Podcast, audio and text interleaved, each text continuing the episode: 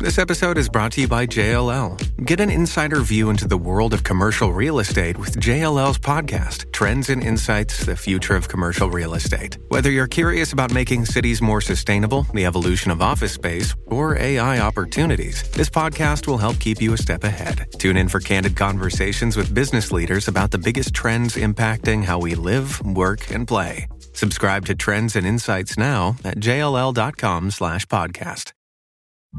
This is the John Oakley Show podcast. Well, it is a great day for talk radio, and for those who are traveling, Air Canada, and uh, we're hoping to get somewhere. I mean, where the Boeing 737 8 uh, or MAX 8 aircraft would fly. Uh, most jurisdictions now have decided to shut that down, including the United States. In the next hour, by the way, we'll be talking to Mary Schiavo, who is the uh, Inspector General of the U.S. Department of Transportation, and uh, she'll explain what their thinking was. We heard Marc Garneau earlier this afternoon. And as to the question of whether or not, if you were booked on such a flight, would you have to uh, face a cancellation fee or would that be waived? Air Canada has decided to uh, put in a full fee waiver for affected customers and are now working feverishly to rebook impacted, impacted customers as soon as possible. But they say, given the magnitude of our 737 MAX operations, which on average carry 9 to 12,000 customers per day, Customers can expect delays in rebooking and in reaching Air Canada call centers, and we appreciate your patience. I appreciate yours as well. We were going to talk about uh, this other matter where the government is planning to fight with every tool at their disposal.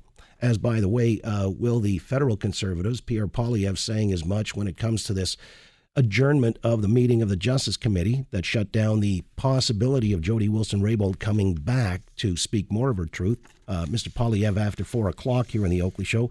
Right now on the environmental file, Rod Phillips is the Minister of the Environment, Conservation and Parks, and he's joined the Oakley Show to explain all about the government fighting the carbon tax coming in on the 1st of April as mandated by Justin Trudeau. Mr. Phillips, always nice to have you here on the Oakley Show. Good afternoon. Good afternoon, John. Great to be with you. Now, I understand earlier today, uh, you and the Premier in Cambridge uh, saying that You'll be fighting the carbon tax with every tool and power at your disposal. Uh, and you say you've got something new to announce as well. What is that?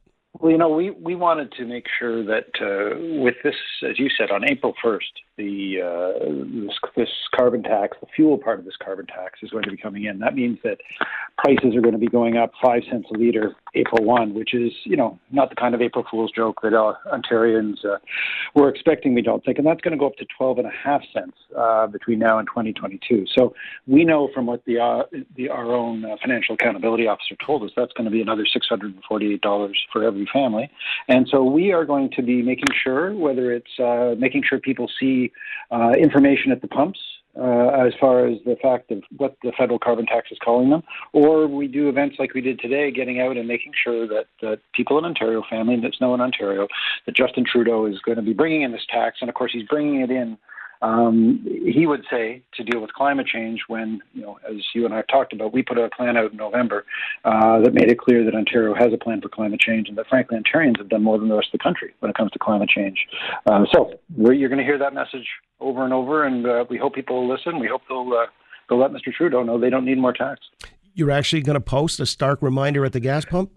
Uh, it is one of the one of the things that we're going to be doing. We want to make sure that people see uh, that they are, um, you know, what they're paying and how much they're paying and what that money is going to. And and John, this is mostly frustrating for the for the people I talk to because they know that Ontario has already reduced emissions by 22 percent. That's while the rest of Canada has increased their emissions, and these are greenhouse gas emissions by 3%. So they know that the people in Ontario are doing their bit. We've committed frankly, to the Prime Minister's target of reducing by 30% uh, greenhouse gas emissions by 2030. We put a plan out to do that. Uh, but the Prime Minister seems insistent on bringing this tax in. He wants to, I guess, uh, have a conversation about something else other than uh, than the other issues you were talking about, and you, you and Mr. Poilievre will be talking about. And we're going to make sure that Ontarians know, you know, it's five cents more at the gas tank. That goes up to 12 cents at the gas tank, and that's just the beginning. Rod, I don't understand, and I guess the last time we spoke as well, I was equally quizzical. Here you've got uh, what you're saying is a pretty aggressive timeline by 2030. Uh, we're to meet these this Paris Climate Accord, uh, reducing, I guess, by 30% our uh, 2005 levels of emissions, and we're already 22% uh, complete, and so we've only got another 8% to go. But the prime minister doesn't seem to be impressed by that. Well, and, and remember that that's 22% reductions that the people of Ontario and businesses of Ontario have been leaders on, while the rest of Canada has gone up 3%. And so, um, again, we, we put out a plan in November. Uh, it's, a, it's a very pragmatic plan. It's step at a time. Um, we've put out our emission standards. We've put out around more ethanol and, into uh, fuel. We've already launched that. Um, we're going to be setting up a carbon trust to help invest in that, but that's going to get us that last 8%. But in the meantime, the only conclusion people can draw is that this uh, this tax, as I said, which is five cents a liter starting April 1st, um, is is a cash grab, and that's just the kind of thing that makes people cynical, uh, not just about governments, uh, John, but it makes them cynical about taking action on the environment. And that's not a good thing. Yeah, and earlier today, uh, Premier Ford was also saying that's why I'm ringing the warning bell. There's a risk of a carbon tax recession, and it's real. Although in the aftermath of making that announcement initially, a lot of economists poo-pooed that, or at least, you know, from certain sources that I read. You say what in response? Well, you know, I mean, the economists will say say what they will, but but when you increase the price of food, which is what this is going to do, because we, we were at Challenger Trucks today, which is a great Ontario company, uh, one of the largest trucking companies in uh, in Canada. Um, you know, the cost to fill up one of those big rigs is going to go up by by a hundred dollars. Uh, that that fee goes back into the price of what gets transported on it. So you put up the price of everything transported by truck, which, as you know, is almost everything, but let's just talk about food. You put up the price of fuel, you put up the price of heating. I mean, we live in a province where heating is something that we need a good chunk of the year, particularly this winter. Um, you start piling all those prices on, and at the same time, you are so that that dampens consumer spending, and then you put put a tax on job creators. And this is what the premier is so concerned about, is that he talks about us competing with Ohio, competing with, with other states where they don't have a carbon tax. Um, that makes it harder for people to invest. That encourages employers to move out. That, that's the recipe for a recession. So economists uh, have their point of view, but I think regular families uh, and people out there who are who are working really hard to get by understand. You take more money out of their pockets, you take more money away from business, so they don't invest. That's the recipe for a recession. But the way the prime minister positions it, uh, the heavy emitters will pay the freight, and of course the uh, lower income folk will get a rebate, so uh, they'll net out to the benefit or to the upside. Is that a bait and switch? Well, you know, how many? I mean, I, have yet to meet anyone who believes that when the government taxes me, I'm going to end up with more money in my pocket. But that is effectively what they're asking people to believe.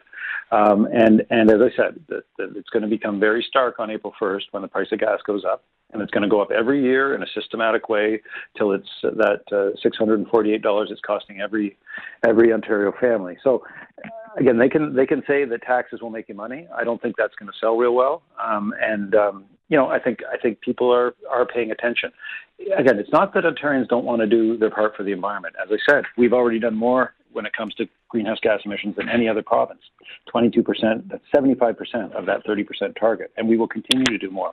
But they believe in their hearts, and I believe in my heart, John, that you can balance a healthy environment with a healthy economy, and we need to do that. And uh, you know, it's, I've, I, for a long time, I was hoping the prime minister would change his mind. I, I think we're seeing he's not someone who changes his mind easily. So we're just going to have to make sure every uh, everybody who uh, who's out there knows, uh, you know, when the price of gas goes up, when the price of everything that comes by truck goes up, when the price of your natural gas bill goes up, that's Justin Trudeau.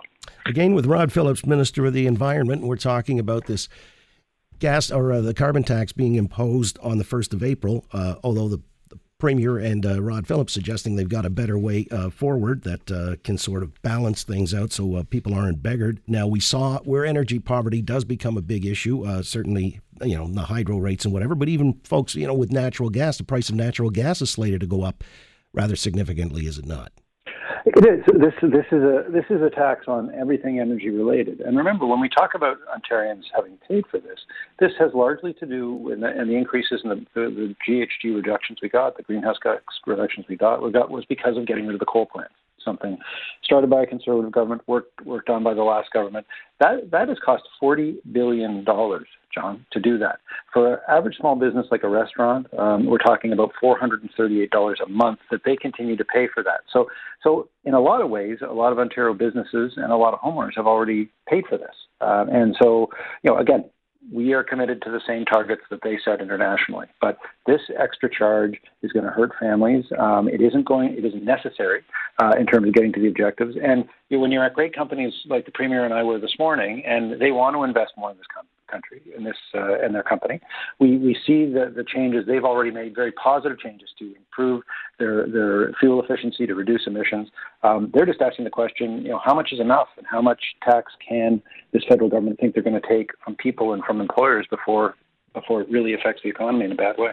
Finally, I've got to ask because I know you're planning to challenge this, or you are, uh, on constitutional grounds. Could you maybe restate the premise of that complaint? Absolutely. Well, Saskatchewan and ourselves, and uh, and also New Brunswick's looking at it, are are challenging the, the federal government's even right to impose a tax um, like this. Of course, the federal government doesn't call this a tax. That's part of the problem. They they've called it a charge, so we're challenging them there. But our court case will come come in April, following on Saskatchewan's, uh, which was last month. And essentially, the argument is that you know, the federal government does not have the right to unilaterally impose a charge or a tax on some provinces on everything.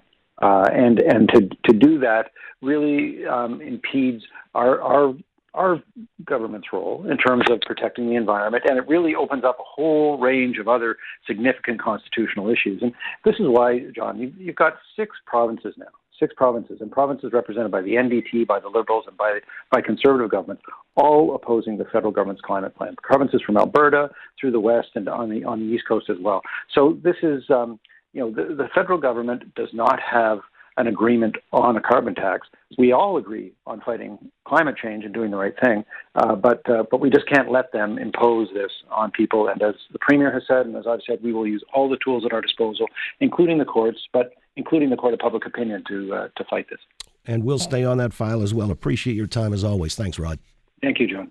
Rod Phillips again is the Minister of the Environment, Conservation and Parks. And that one's, you know, just a, a few weeks away from imposition. We'll see how people like them apples once the costs start filtering through. Thanks for listening to the John Oakley Show podcast. Be sure to rate, review, and subscribe for free at Apple Podcasts, Google Podcasts, and anywhere else you get your on demand audio.